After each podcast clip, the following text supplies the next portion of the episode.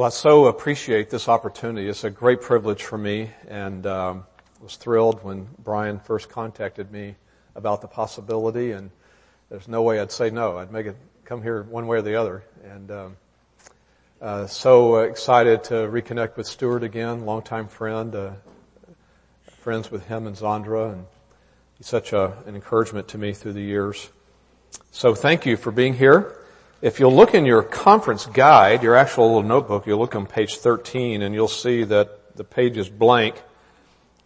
I take a little different approach to all this than Stuart does. I wait till I get to the place to get a, a word of knowledge from the, from the Lord and I sort of measure my feelings and my impressions of, of what I think I really want to say and I'm still sort of waiting on something here from the Lord. but, um, no, I just, uh, I, I, I knew there was something I was supposed to send. I forgot to do it. So you have it now in a handout. Now, let me give you a little disclaimer on the handout. I'm going to be following uh, a, uh, a PowerPoint presentation, and what you have, you'll see, you'll see, uh, you'll sort of see these in this PowerPoint, you know, uh, deal that I'm using. So don't try to write down everything that I'm going to be showing you. You've got the meat of it right here and, and eventually you'll see how it kind of kind of coordinates with what I'm doing. But I want to drill down now on something very specific uh, about, uh, especially related to counseling when we're ministering to somebody, and, and, really when we're dealing with something in our own life. What we're really struggling with is, is not the the, the, the uh, decretive will of God. We, as you've already learned, we find God's sovereign decretive will. We find out what it is as it unfolds in, in God's providence. But uh, we're not uh, helping people in counseling find God's decretive will. We're helping them live out God's moral will, God's preceptive will, His revealed will. So that's one way to, to define what counseling is. That's what we're helping people with. God's moral will. What does God demand of them? And in our own lives, that's what we're dealing with. How do we, how do we obey the commands of scripture? What, what are we dealing with when we're, when we're sinning? What's gone wrong there in our hearts? And how can we correct that so that we can please the Lord and glorify Him? So that's what I'm drilling down on is the, just one little way of looking at God's moral will. I want to start with a understanding of some verses in James chapter 4. There's some very strong terms in this.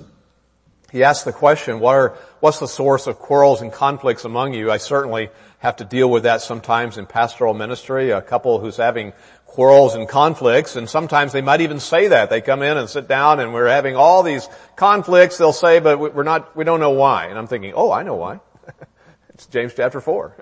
What's the source of quarrels and conflicts among you? Is not the source your pleasures that wage war uh, in your in your members? And there's some very strong terms here. I mean, uh, your pleasures. That's a strong ter- term, and it's it, it, it, there's a war going on. You, you, you, lust, another strong term, epithumeo. It's not just a desire, but it's got this prefix on it. It's a ruling desire. You lust and you do not have, so you commit murder. Not that everybody does that, but uh, some might. Of course, Christ did say, you know, if we're angry in our heart towards some, we're guilty of murder. But it's just making the point here that more times than not, we're, we're envious. The strong term, we, we crave something. And, and, we're not getting what we want. That's another way to say what's, what's going on in a marriage or somebody's life we want what we want, we're not getting our way. You know, that's the problem. And so we fight and we quarrel. We should be praying about these problems and, and we, we don't, or if we do, it's more what's in the next verse. Uh, God still sees what's in the heart. And He just sees that we want our way and so I want to, want to talk more about that then. I want to talk about what is the difference, first of all, between desire and what the Bible does call a, a lust. So you have this in your notes for sure, this table. It, it, you can have desire for so many things that are not forbidden in scripture. There, there's certainly nothing wrong with these desires. It's just a short list and you could put other things. You may have something else there in your table. I don't know, but you could add other things to the list that the Bible doesn't forbid. I mean, if somebody comes to me and says, Pastor, I, I, what I really want, I just, I just want our marriage to be happy. I'm not going to say, get thee behind me, Satan. Where did you get that idea? That's horrible. Of course, we, I want that. Want a promotion at work, there's maybe a promotion coming up that's going to mean better hours and better pay. Nothing wrong with having desire for that. You can desire material things. Nothing wrong with that. You're single, have a desire to get married. Again, none of these are sins. I mean, there are certain things you can desire that are sin. The Bible would tell us that. And if you tell your wife that, listen, after this conference is over, listen, we need some money, so I want you to help me uh, rob this ATM on the way home. I think we can counsel you to say that's wrong. That's a wrong desire. Okay, get rid of that. But so many things are not wrong. Not inherently wrong with these things. The problem is what happens in the heart. The heart used as a summary sort of idea in scripture uh, that includes the mind, our thinking. It includes our affections. It includes our will. The, the whole substance of the inner man as a summary is called the heart. The heart sometimes is used to talk about more of the complexities of that, the faculties of that, the, the mind, the affections, the will, but altogether it's just the inner man. It's who we are.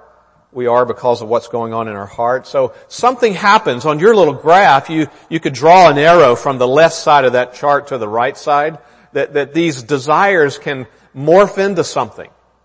They, they, they become what the Bible calls a lust, an epithumia, a, a controlling desire, a, a ruling desire. This is where it goes wrong.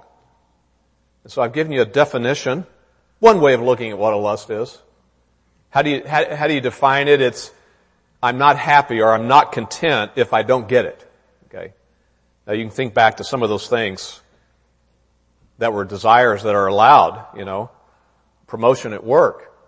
Again, nothing wrong with desiring that, but I'm not happy if I don't get it. And or I'm willing to disobey God to get what I want. Sometimes we hear the word lust, we think automatically of just one category of, of sin, you know, sexual sin, but where I read that from James a moment ago, there was nothing in that context about sexual sin. Uh, uh, it's a much broader idea than just sexual sin. That's just one example. I'm willing to disobey God in order to get what I want, you see. It could be anything at all. It, it, it's, in fact, in James chapter 1, you really have these statements that connect all sin to lust. We're not tempted when we're you know, by God, He tests us. He doesn't tempt us. The temptation is with a view in mind of failure. A testing is with, from God with a view in mind of, of growing you and bringing forth your faith. We're tested when we're drawn away, enticed by our own lust, our fallen humanness, the flesh. Lust gives birth to sin. So again, nothing in the context of James 1 there directly connected to sexual sin. That's just one example of many. All sin somehow connects this idea uh, of lust. All of it. Well, I think this should then beg a question. If what's in my heart could be a desire to, or lust, how do I know which one it is? I mean, what's the test? Is this an allowed desire that I have to go do this thing, to have this thing, to buy this thing? Or is it a, a lust? Well, certainly this is one way to know. It, it, it could be the most defining sort of way to find out what's in your heart. It's, it's how you respond when you don't get it. Okay. There, there's, there's the test. How you respond when you don't get what you want. Take the promotion at work. Maybe it's something you've prayed for. You've asked the Lord for better hours, better pay. And you know that, wow, next Monday the boss is finally going to announce who gets the promotion and in fact you know it and everybody else knows it. It's between you and another person at work and and you really know you're more qualified than that other person and you've got more experience and the other people are telling you, oh, I know the boss is going to give it to you. You deserve it. Monday comes, have the meeting, the boss announces, and he gives it to the other person. That's real life kind of stuff. How do you respond? Well, is it somewhere on the spectrum of anger? that spectrum means blowing up at one end, you know, that's it. Cursing, I'm out of here, take this job, I'm leaving, go clean out your desk, slam the door on the way out. I'm not going to work here. Or is it at the other end? Just the silence, withdrawn, pity party. You know, you, you, go about your work, but you only do it half-hearted and you avoid that person. Or as time goes on, begin to slander the person at the proverbial water fountain discussions, you know, at work. Uh, man, I don't know what the boss was thinking. I mean, Bob just wasn't ready. I mean, what, did you see that decision he made? All of that's just making manifest what was in your heart with something more than a desire. It was, it was something you had to have. A lust. On the other hand, if your response is disappointment, I, I think we should allow for something that called human disappointment. You know, we're, we're not robots. We do have, you know, thoughts and feelings and so forth and we're disappointed. I mean, when the Panthers don't win, I'm disappointed. Struggled with that a lot this last year. Uh, but you know what? You you go to that other employee and you reach out your hand, you say, Bob, let me congratulate you. Listen, listen, I'm here for you. If you need any help from me, I'm glad to help you. I know you'll do a good job. You go back to your desk or whatever you do and you still work hard to bring glory to the Lord and you go home at the end of the day and you shut the door and you get down on your knees and you cry, Lord, I really needed this and wanted this and, but you know best, Lord. You know what's best for my life. And I trust you. Your, your sovereign will. You're wise and good and just and powerful and holy God. And I still pray for a better job situation. I still commit that in your hands, but for you to bring about in your time, your way, if at all, Lord. Then I would say, if that's your response, you know, normal human disappointment, but still trusting the Lord, then I would say, then it was a desire. It was a desire, you, you could still have that desire. So it's a real test when you don't get what you want. Now you don't have this, but it, it, just will flesh this out a little bit more. Let's just look at the two sides again. What happens when you don't get your desire? Well, you have these responses, you know, you're, you're content and, and you, you're saying, you know, what God does is what's best for me. By the way, I should throw this in here sometimes we do get our desires and, and, we need to see how we're responding then as well. That happens. We're, we're grateful to the Lord. We give Him the glory for it. We're thankful. And we still trust Him. If He needs to take it away, that's in His sovereign plan. He's a good God. Then mathematically speaking, if you want to put it in a mathematical formula, your desire for God is greater than the desire for the thing. That's the way it should look. No matter what it is. Hey, I'm a parent. I've got four kids and Pam and I have been married 43 years. We, we got married when we were six. And so, um, in case you're wondering how old I am. And so I have kids from 26 up to 36 and all along the way and still now, we've had a lot of desires for our kids, things we pray about, things we're still praying about. It has to stay in that side of, of, of desires and not lust. Even that can become a lust or I'm not happy, I'm fretting, I'm worried, and all of that because of something's not working out, then that's a test for me to see what's in my heart. Always our desire for God needs to be greater than the desire for the thing, whatever it is. On the other hand, if it's a lust, what happens when we don't get our desire? Then we're not content. We're willing to disobey God in order to get it, but again, sometimes in God's providence, we actually do get what we're lusting for. It comes to pass as well and we serve it. It controls us. It rules us. That's just mathematically speaking proof that the desire for the thing is greater than our desire for God. So again, we just have to always have our antennas up for this problem that can happen. It's a constant battle. I mean, this is daily life. This is where we're living moment by moment, hour by hour. It could be things related to family. It could be things related to ministry, things related to dreams and goals in life and plans and all of that. You have to be very careful about this.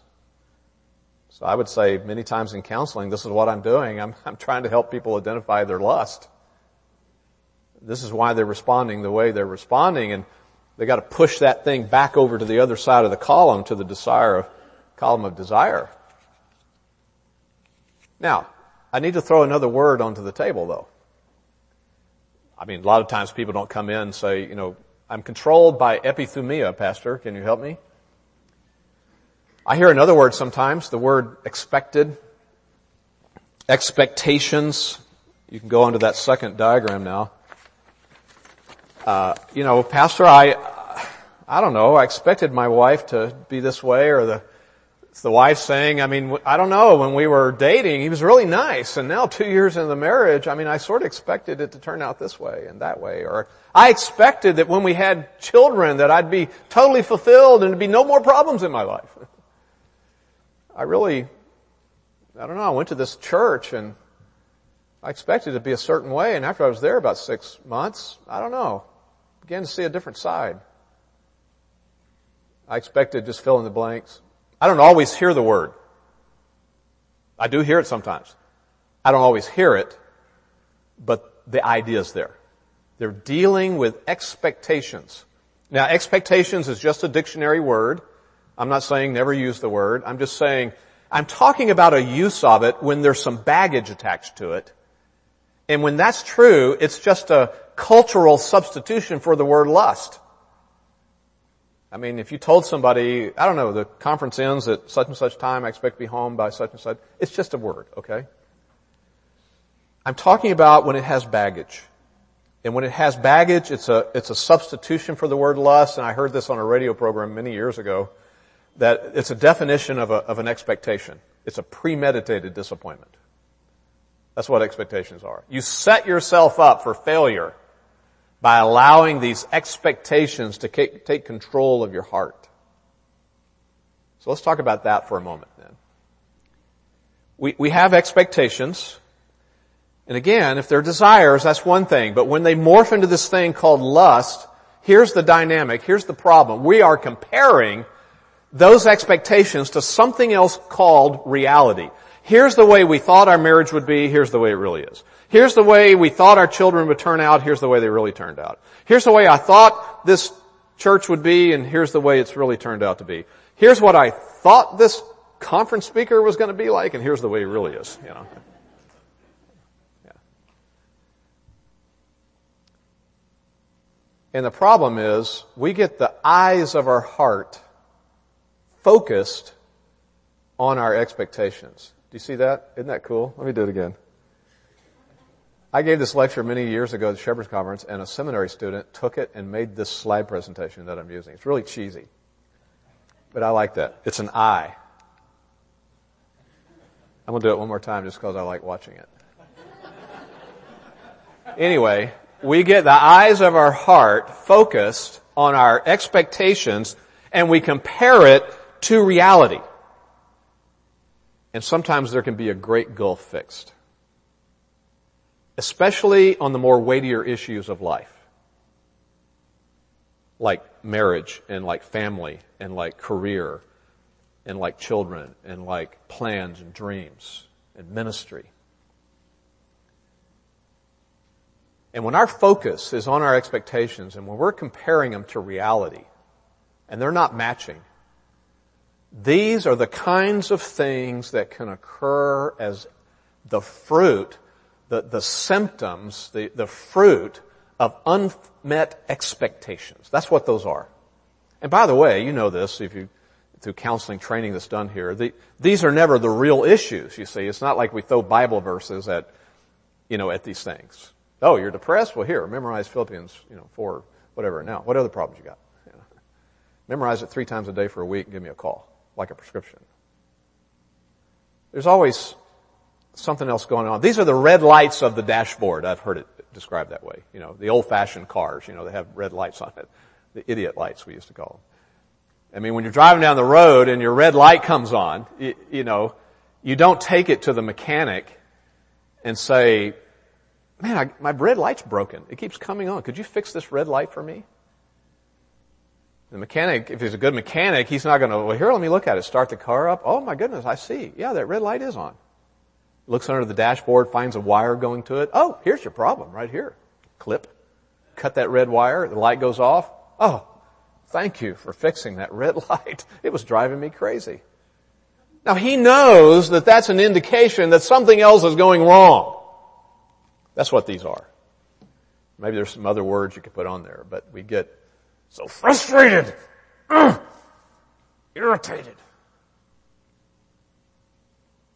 controlling sort of discouragement. Yeah, just symptoms. Just the red light, letting you know what's going on. The real problem here is these are not desires. They're, you're being controlled by a lust of some sort. Just like James said it, what's the source of quarrels and conflicts among you? Your lust. So, there's a summary of it. We get our eyes focused on our expectations.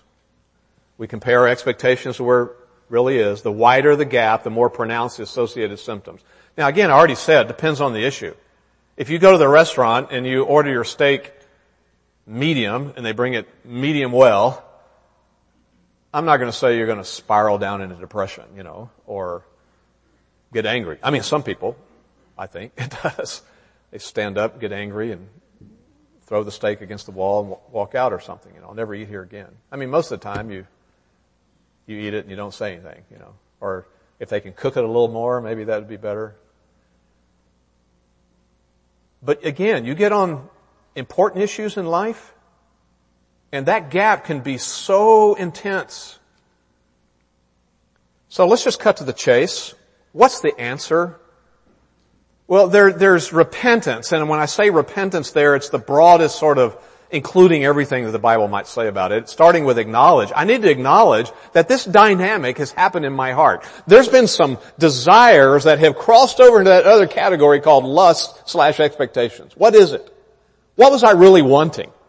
What, what was I expecting life to be that I'm not getting right now? I do need to acknowledge it. And the Bible says to confess it. And that term, you know, is homologeo, to for confess, to say the same thing, say the same. The same as what? God. Call it what God calls it. Don't do what human beings have done from the beginning of time. Boy, you really see this when uh, the prophet uh, confronted Saul when he was supposed to kill all the Amalekites, you know, and he and not take any of the sheep or the spoils, and he took some of it, you know, and then he gets confronted, and and if you follow that story, uh, you'll see him do these three things. It's what people do. Uh, blame shift. That's what people do. Shift the blame on something, somebody else. Rationalize. You know, try to figure out and explain, well, there's reasons I did this. And minimize. So blame shift, rationalize, minimize. That's, that's what people have been doing ever since the garden in the fall. We've perfected it today. You know, different ways we can blame shift and rationalize and minimize. But that's not the same thing as confessing that. And, and that's always a problem in, in, counseling. You know, people don't change until you really kind of have hit bottom. You know, you you got to be at the end there to really. You're experiencing real sorrow, and as Stuart said earlier, I mean, these are these things that it's a supernatural act of God, work of God. God has to do this. I, I can't generate this in somebody's heart. You, you don't manipulate people into godly sorrow. It just guilt trips and things like that. But we certainly pray for this. But when there's true sorrow, godly sorrow, there's this acknowledgement of what's happening and, a, and confessing it, calling it what it is, and, and, and, and putting off. I have to put off this wrong thinking and wrong response and wrong acting out of my life. And then there's the put on side as well that we'll get to in just a moment. But I just wanted to throw all that up there real quick just to remind you, yeah, this is the, this is the, the quick answer to what's the solution to all this. It's really, it's really simple. The solution is just repent, okay? And then, but I, I want to press on it some more. Especially, what do you confess? You can think, well, it sounds like what you're saying is I need to quit calling this a sort of distorted desire. It seems like I really ought to call it what it is. It's a lust. And be honest with God. Yes. That certainly makes it more ugly to call it lust, but it's even uglier. And that's the next diagram. It's a diagram that looks like a fork in the road. You understand that concept? A Y in the road, a fork in the road. I call this diagram my fork in the road diagram. Okay? Just in case you're wondering. Fork in the road.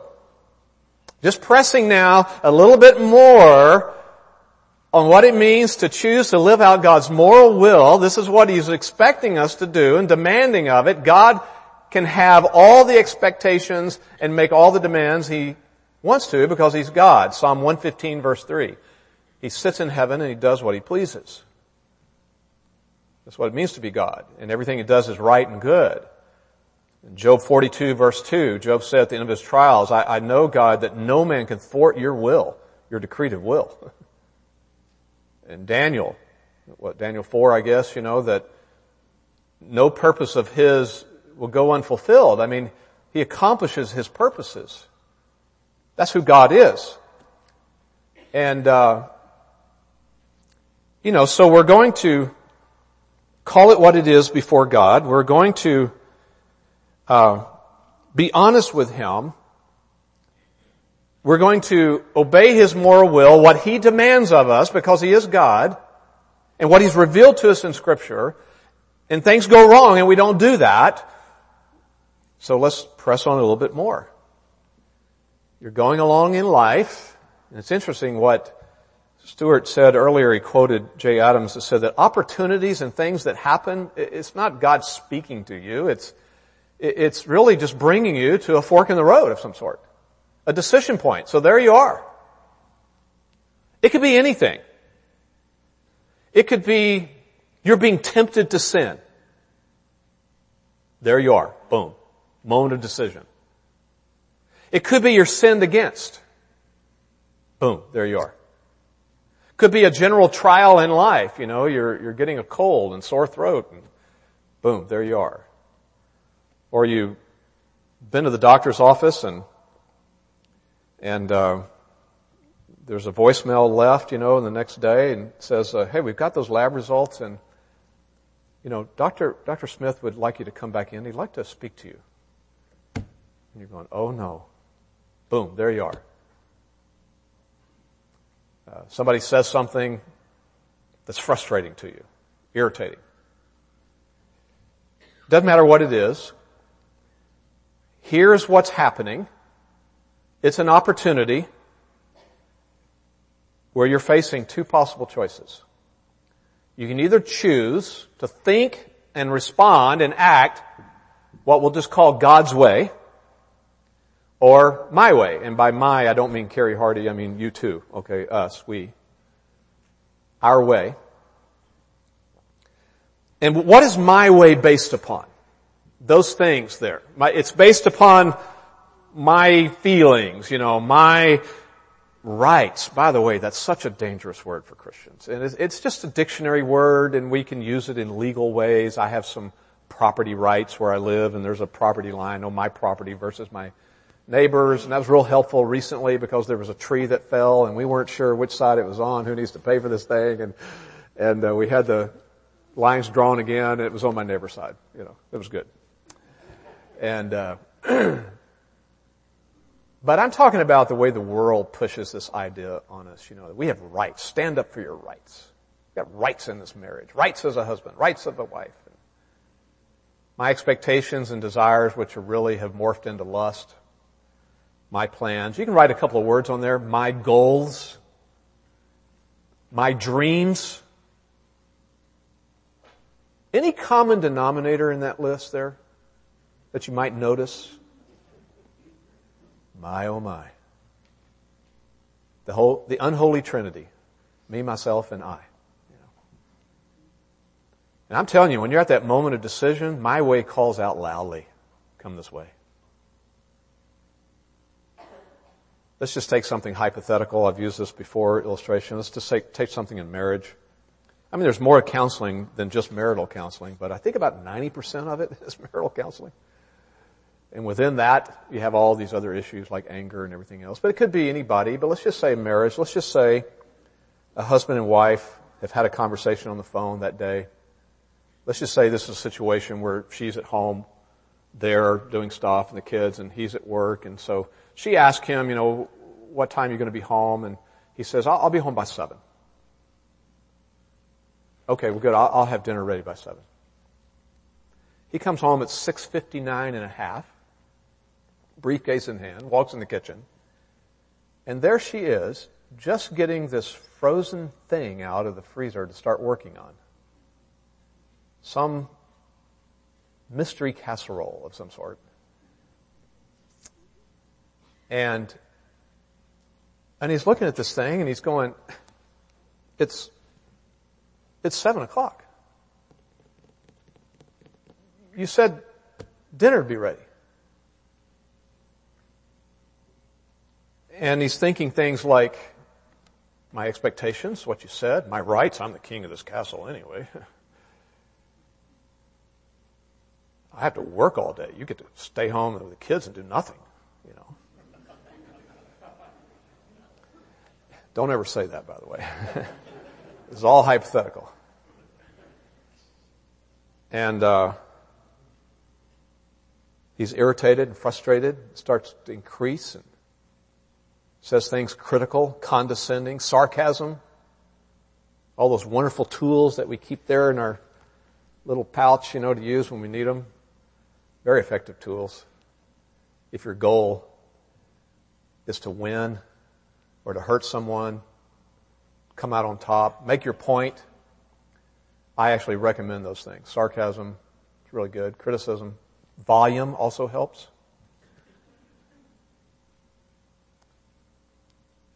By the way, there's, there's a sound we make in these kind of illustrations, these kind of moments. Between all those statements. You know, you know what the sound is? we do that. He walks in and he goes, what's going on? you said dinner would be ready. Why do we do that? I think it helps. I mean, it makes our point better, you know. It feels good to do that. Sometimes we even put a consonant on the front of it, a W. We go, what? What? I mean, that's one response.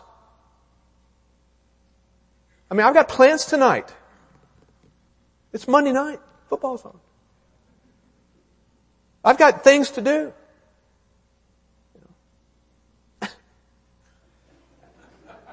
Throw that in as many times as possible. So what, what does he need to confess? I guess is what I'm asking. Sarcasm? Criticism? Condescension? Pride? Yes, yes, yes, yes. Being a jerk? Yes. From the Greek, jerkamai, I think is the Greek word for that. Learned that in seminary. Yes, yes, and yes, but see, it's worse than all that. Because there was another way to respond. The way all the husbands in this room would obviously respond. I'm talking about people from other churches out there somewhere, but uh, that responding with patience.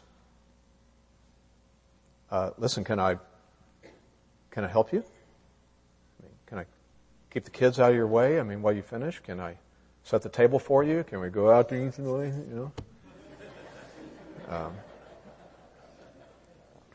Because um, I know you've had a hard day, you've had a busy day. Patience, kindness, graciousness, understanding. See, that's also a way. And both those ways are, are there as possibilities. It could be something else.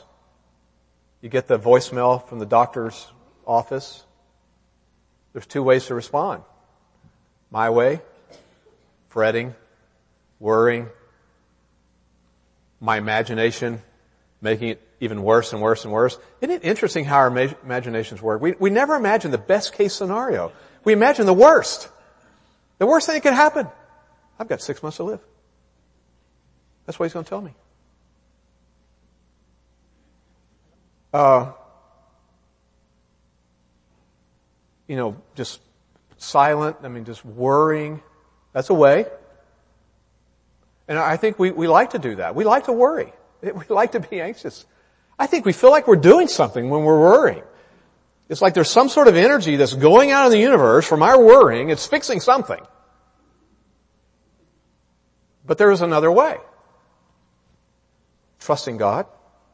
God's a good God. His decretive will is perfect.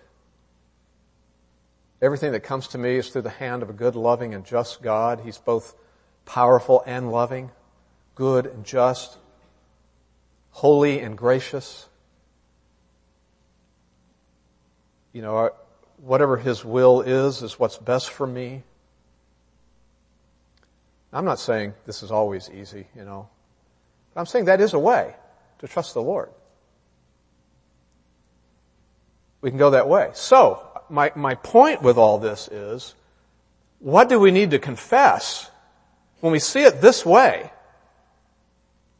There is this choice of responding the way God wants me to respond that's biblical in His moral will, those principles that are there that either could direct commands, like you've heard, or, or the, that apply directly, or the principles that apply implicitly. They're there, and, and it's timeless. They don't change. It's not for some cultures and not other cultures, or some time periods and not other time periods. It's just absolutely timeless and perfect always. God's moral will just doesn't change. Or to go this other way, my way. What I've made is a decision in that moment that's more than just the problem of impatience and anger and frustration.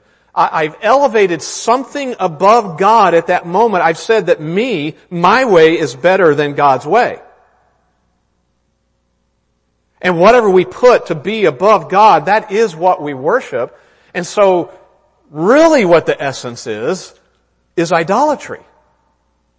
We create these idols in our heart, even out of good things. I'm sure you've heard the quote before by John Calvin that, John Calvin, not, not Calvin and Hobbes, John Calvin's the one said it, that the human heart is a factory of idols. We can even make an idol out of having a happy marriage. You can make an idol out of having your husband love you the way Christ loves the church. Isn't that a, isn't that a strange way to look at that? I mean, God demands that of him. Scripture demands it of him. You can desire that, but it can cross over in your heart and you become an idol. I have a desire that my children obey me, they should obey. God tells them to. That can cross over into becoming an idol where I have to have it or I cannot be happy and content. We have to be so on guard every day, all day about these kind of things. That's why Paul, you know, wrote Thessalonians about this need, you know, about idols, the problem with idols, how, how they turn from idols to, to, to, you know, following the living God. And I think it's John that warns us, you know, as well to be on guard against idols. And so idols are more than just some sort of little statues of Buddha or something, you know. It's, it's the things that we set up to be more important to us than God in His way and His will. So that's another way to describe what counseling is. We're helping people identify their idols. And so you have to search your own heart like the psalmist prays and search me, O Lord, see if there be any wicked way in me. Because we don't always recognize this. We get so blind to it. Our, our flesh stays with us, you know. That's our fallen humanness. When we come to Christ, there's something that changes. We have a new orientation toward Christ now. We're not, we're no longer oriented toward Adam. We have a new position in Christ. We're no longer in Adam. We have new resources available to us and new powers and new goals and, and, and all that. And But there is something that doesn't change until we're glorified. And that's our unredeemed humanness.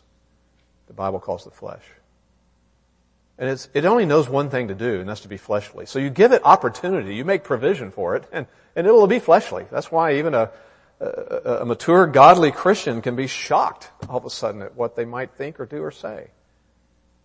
We have to be on guard about this, and so it's just another way to say then what, what's coming out of our flesh that's natural for fleshliness, even though we're not in Adam anymore, we're not positionally there, we have new loves for Christ, a new position, and so forth. This, this fallen humanness stays with us.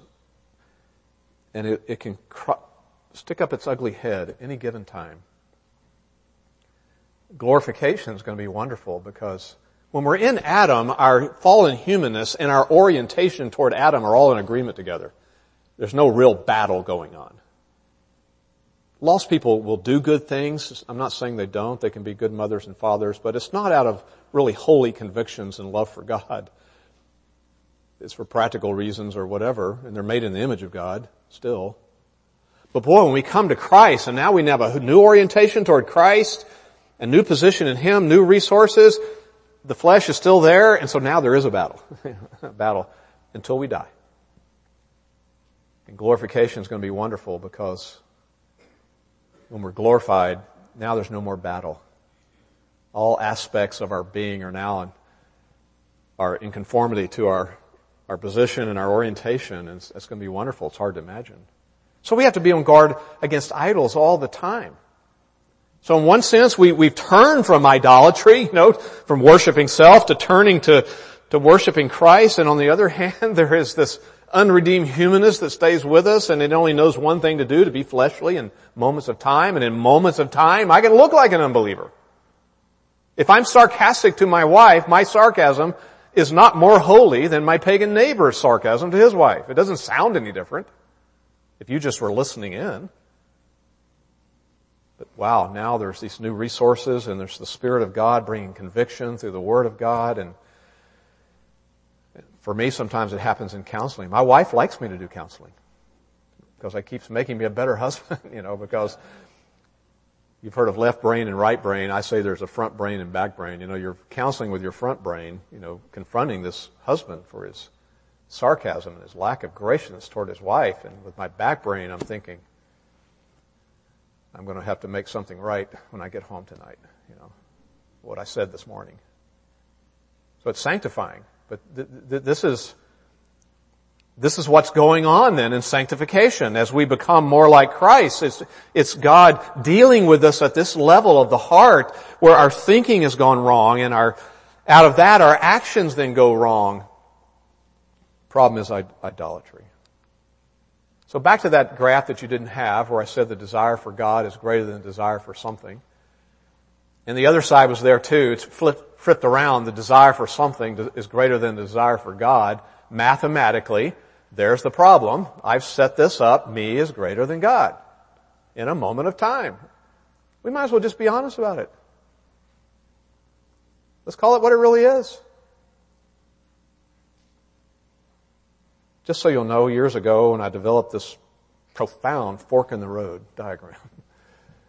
so simple. I'll tell you why I did it. I did it for me. I wanted to understand better when I fail what's going on. In moments of time, I can look like an unbeliever. In moments of time, I can act fleshly. I'm not in the flesh. I'm in Christ. I'm in the Spirit, but I can act that way. I put on blinders to who I am. And I put on earplugs in my ear, you know, so I don't hear the Word of God speaking to me. The appeal of the flesh to go my way is so strong. I don't care what sin it is. I'll tell you one reason it's strong. That my way thing, you know, going down. I said it's so strong because there is pleasure in sin for a season. I don't care what sin it is. Sexual sin, obviously. let's take the sin of gossip. Come to church and stand in the lobby and you see a couple of your friends over there, so you go over there and you find out that they're, they're talking about, not a bad way, they're just referencing this, this other friend that the three of you have and you walk into that conversation and you know something about that other friend that they don't. Boom, there you are, fork in the road. Do I throw this little tidbit into the conversation or do I not? Which is called gossip. So why do we do it? It feels good to gossip. That's why. There's a reward in it. It puts me above that person I'm talking about and even puts me ab- above the friends that I'm talking to because I know something they don't. Again, any sin at all. Why, why would a man be sarcastic to his wife? And by the way, wives, I could reverse all these illustrations. Just when I come into a church, I don't do that. I know how to protect myself. I just, I'm just going to hammer the husbands. But I've been around long enough. Uh, there are illustrations for you as well, ladies. For any of us, why, why are we critical? Why are we short? Why are we ungracious? Well, because there's, there's a goal there in that. There's a pleasure. There's a reward in it. It feels good to be condescending, to be sarcasm. I'm up here and my wife's down here. So there's a, there's a pull there. But it's only short term. And I don't know how to define how long, but I'm just saying that it's a short term pleasure.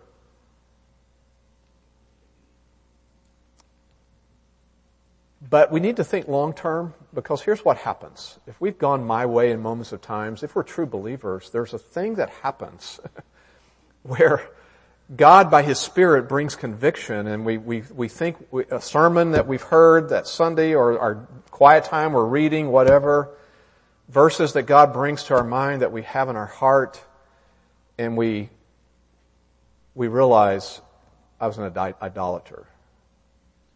And there could be the sense of guilt. By the way, whether you feel the guilt or not, you are guilty. It's just a position you have at that moment.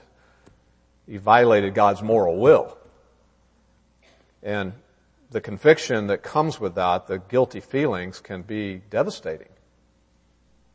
And I think sometimes we live right there. We just keep confessing only that and we don't, we don't go back upstream and, and try to evaluate how we got there and confess the, the kind of idolatry that was going on in our heart that put us down that path. So we need to look down the path, and Satan doesn't like us to look down the path, you know, to the guilt. But look down the path of the other way too. Going my way is easy because the pull is so strong and there's a reward in it short term. Going God's way is hard. I mean, in that moment, not to say that sarcastic statement, oh, that's hard.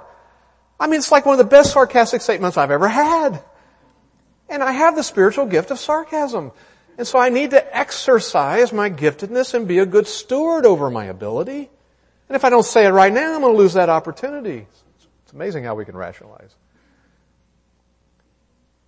Going my way seems easy and going God's way is hard, although Proverbs does say it's the opposite. You know, the way of the transgressor is hard. And Christ says things like, you know, take my yoke, it's light and easy. If we just look ahead, What's waiting for us when we go God's way every time is something that's more valuable than gold. And there's people all around us that are laboring under the pressure of guilt, even if they don't know it. Just read Psalm 32 and how David labored under the guilt until he confessed. Even he had physical problems even. But boy, there's a clear conscience that's worth more than gold.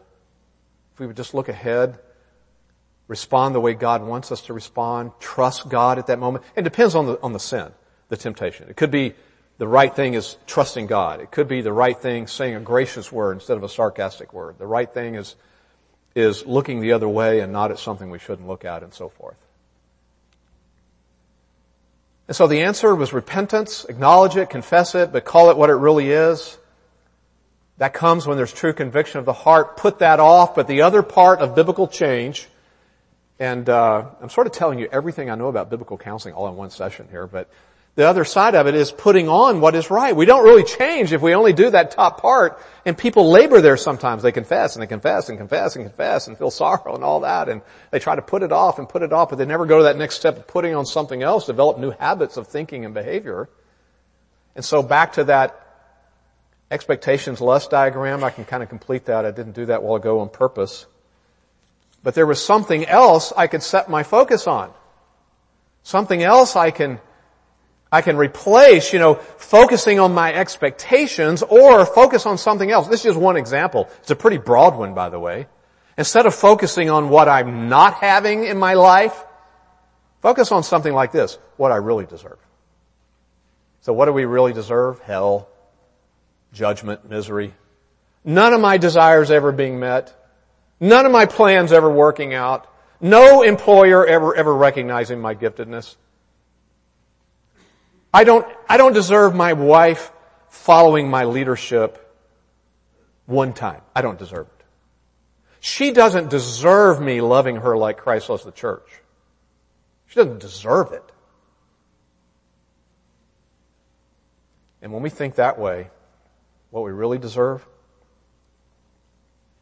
then the fruit, the symptoms of this way of thinking is not all that stuff that was up there earlier, anger, frustration, and, and by the way, I'm just leaving out the element of people have physical struggles and tumors and electrolyte imbalances and hormonal things going on, all that kind of stuff that enters in, you know, to sometimes, so I'm not even addressing that right now. But it's the spirit of gratitude. That's what the symptom is. You could write gratitude over there on that part of that chart. That's, that's what's yielded in our hearts. We're just so grateful. Just so grateful that the trial we're going through is only part of this world. When we get to heaven, it won't be, it won't be there. I say that sometimes, you know, to people. You know, 10,000 years into heaven, you're not going to care about this? I mean, the reality is one second into heaven, you're not going to care about this? That we're getting all worked up on? I mean, this is where our theology has to make a difference in how we think and live. Otherwise, it doesn't mean anything really. We have to apply it. And so when we do, we have this attitude of, of gratitude in our hearts, just so grateful. Now again, I'm not a robot. I certainly desire that my wife would honor me and respect me and follow my leadership more than one time. And she has. But she's not perfect. Now I'm not perfect. And we have moments of time we fail. People ask, how have you made it 43 years? Well, we just been trying to apply our theology, you know, every time something happens and things still happen. We're still learning how to communicate after 43 years. And I keep learning something. Here's one thing I keep learning. She and I are not alike. You know, on some things. We just don't respond differently. We don't think alike on some, I mean, all the big things in life, certainly we share those convictions, but we're just not alike. And you have to come to recognize that and you have to come to believe that it's okay. I'm just so grateful that God uses all these opportunities to sanctify me, to sharpen me, to help me grow to be more like Christ, learn what it means to trust Him. And so again, you can put in something else there for the replacement. It needs to match the sin. It's the opposite of whatever you put off. If it's putting off these kind of words, you need to put on these kind of words. And putting off this wrong goal, I want to win, and put on a right goal. And that's huge. And the goal needs to be something like to honor the Lord, to please the Lord. 2 Corinthians 5, 9. Paul says, I, whether I'm dead or alive, I have as my striving ambition, my goal in life, to be pleasing to Him. 2 Corinthians 5, 9. Different ways you could say the goal. And that goal is going to make a difference in what, what you do, see. Fretting, the opposite is trusting. And so forth. This is how we change, how we live our lives. So gratitude that my sins are forgiven and I'm going to go to heaven when I die. Gratitude that there's, I'm only here a short time. I mean, really, 90 years, 100 years. It's just a dot on the timeline. Paul says in Colossians 3, set your th- mind on things above, have an eternal perspective. The last thing I want to tell you, I just want to tell you that you need to always remember this, that we don't face just one fork in the road in life. You don't have this, but we are creatures of habit. What happens is we, we think the wrong thing and then we do it again and we respond my way again and again and again over little things in life and we fret over this little thing and fret over this little thing and fret over this little thing. What do you think we're going to do when we get the voicemail from the doctor that says he'd like to speak to us about our lab results? Well, we trained our heart to be anxious and fret. We trained our heart in sexual lust. We've trained our heart in sarcasm and ungracious speech. And so we, we've done it over little, little choices all along the way, and so how we really change is, we just need to start making one change at a time, you know. And we develop a new patterns of righteousness in our lives. So I want to pray for us that we'll keep this in mind as we help other people. By the way, these little diagrams, I, I use them in counseling all the time. And uh, Stuart has so many great diagrams that he uses in his books and book on husband and so forth. And you can use those when you're counseling with people, but memorize them for your own life as well. Of what's really going on. It's a choice between do I want to live for myself or do I want to obey the moral will of God as it's revealed in scripture and as a result grow to be more like Christ, have the joy of the Lord and a clear conscience and honor God and please Him. It's the bottom line. Let's pray together. Father, I thank you for your word that, that is like a, a searchlight that shines in the very darkest recesses of our mind, our hearts. I thank you that it's like a sword that pierces into the depths and exposes the, the motivations that are there, the deepest parts of us. Only your word can do that by the action of your spirit. So thank you for doing that. Because we need that kind of conviction. We need that kind of help in our own lives so we can grow. And we need all of this as we minister to other people to understand it properly so we give them the proper help as well. In Christ's name, amen.